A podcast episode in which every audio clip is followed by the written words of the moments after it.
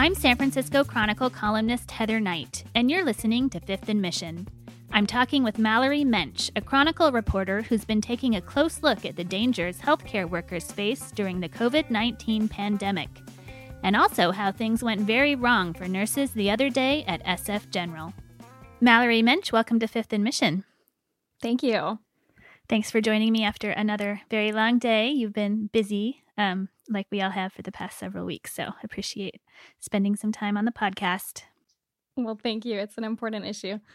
For sure. Um, you've been writing some great articles about the dangers healthcare workers face while treating COVID 19 patients. Uh, we have a story up on sfchronicle.com right now about what happened when nurses at San Francisco General Hospital realized a patient that they had been treating had come from the homeless shelter, which had just had a major outbreak of the coronavirus. Can you tell me about that incident? For sure. Well, this was a, a, pretty crazy story and you know caused some fear and concern for those nurses, understandably. Uh, so this patient did come uh, from one of the homeless shelters um, and was screened at the entrance to the hospital on Friday night, and didn't have any COVID symptoms um, and uh, wasn't tested. That's not a policy. And so then uh, he ended up in the psych unit, um, and he spent the night there, uh, sleeping in a common room, and he was given a mask. Um, but I think by the morning it had, you know, he'd either taken it off or it had fallen off. He wasn't wearing it anymore. And what the nurses do is they uh, checked his vitals. So they took his temperature um, on Friday night and there was nothing. Uh, Saturday morning, they noticed the temperature was rising a bit. And that's when they uh, got a call from a social worker telling them that he had come from this uh, homeless shelter where there were a lot of cases. So they checked his temperature again and had risen even more. And that's when they said, We need to get him to the COVID unit. We need to get him tested. Um, at this point, they said it was pretty crazy in the unit. It was busy as it usually is. And they saw him walk into the hallway. He wasn't wearing a mask. So they yelled, We have to get him a mask. And they got N95 masks for themselves, which is uh, the most more protective form of mask than just a surgical mask. Um, and they only use those masks if they uh, are interacting with someone that they know has COVID or they suspected in this case that he had COVID. And then they put him on a gurney and wheeled him um, to the other unit where he was tested. And they found out about it, about that his test results were positive about 12 hours later. Oh, wow. Um, not directly from the hospital administration, uh, but from a doctor who was in charge of the patient um, who called uh, some of the nurses to let them know and uh, called the nurses on the unit at the time. And then the word got around uh, among them because they're a close knit unit. Right. Uh, so they were understandably concerned about what do we do? You know, how do we clean?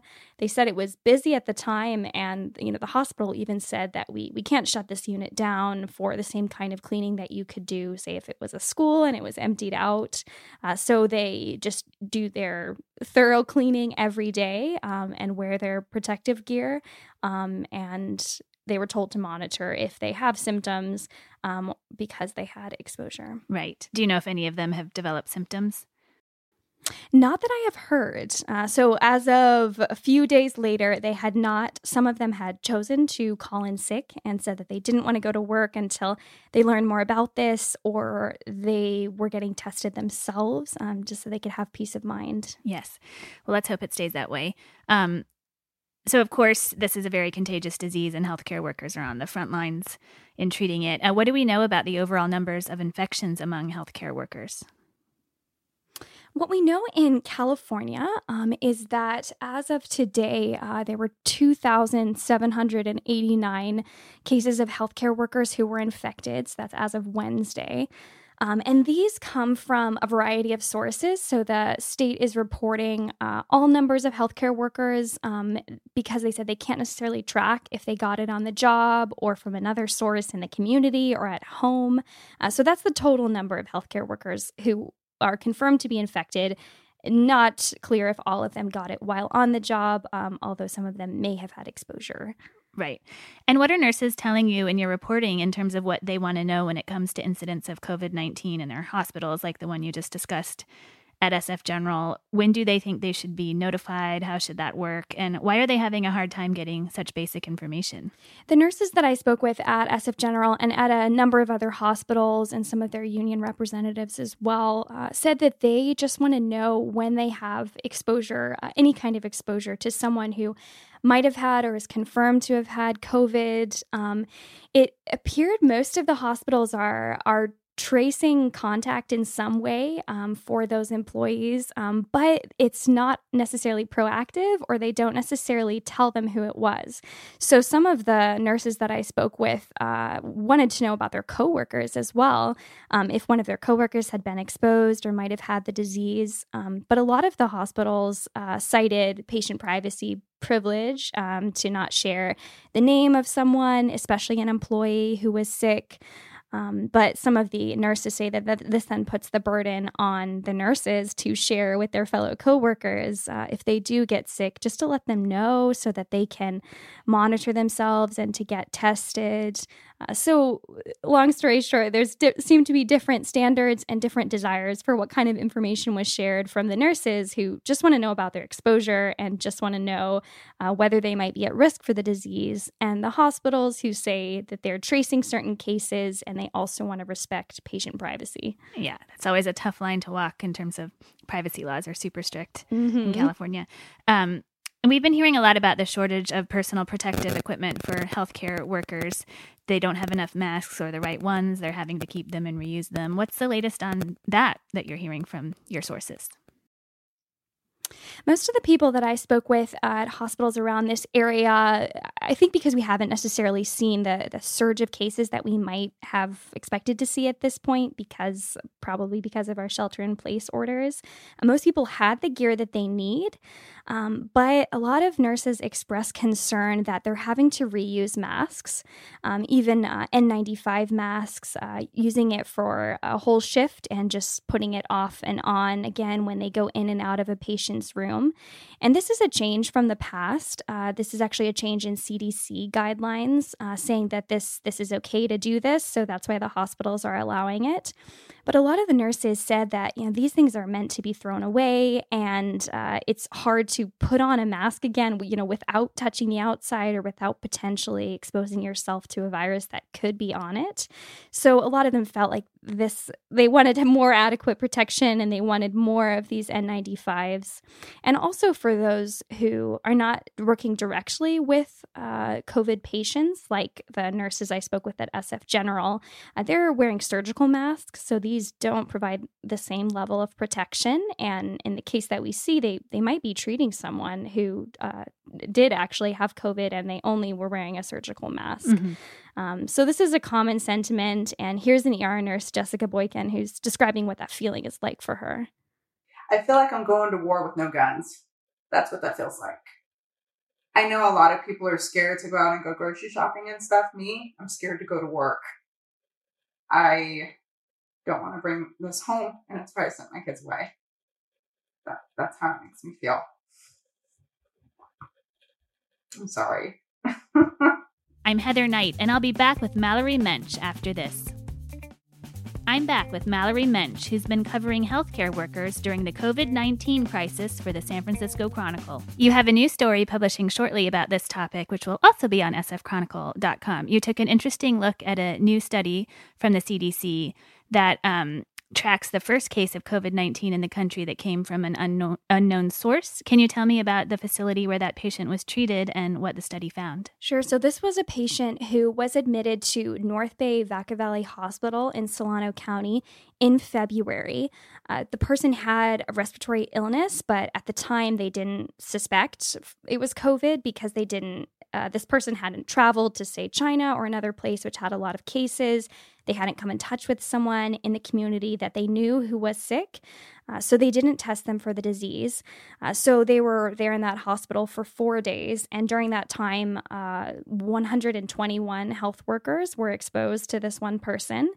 And some of them had more intense exposure. Um, and once they transferred that patient to another hospital and finally tested them, they found out that this person did have COVID. So then they started going back and trying to retrace wow, how many workers have interacted with them? We need to monitor them. Maybe we need to test them. So, out of those 121 workers, they tested 43 who had some kind of COVID symptoms in the next two weeks. And of those 43, uh, three tested positive for the disease.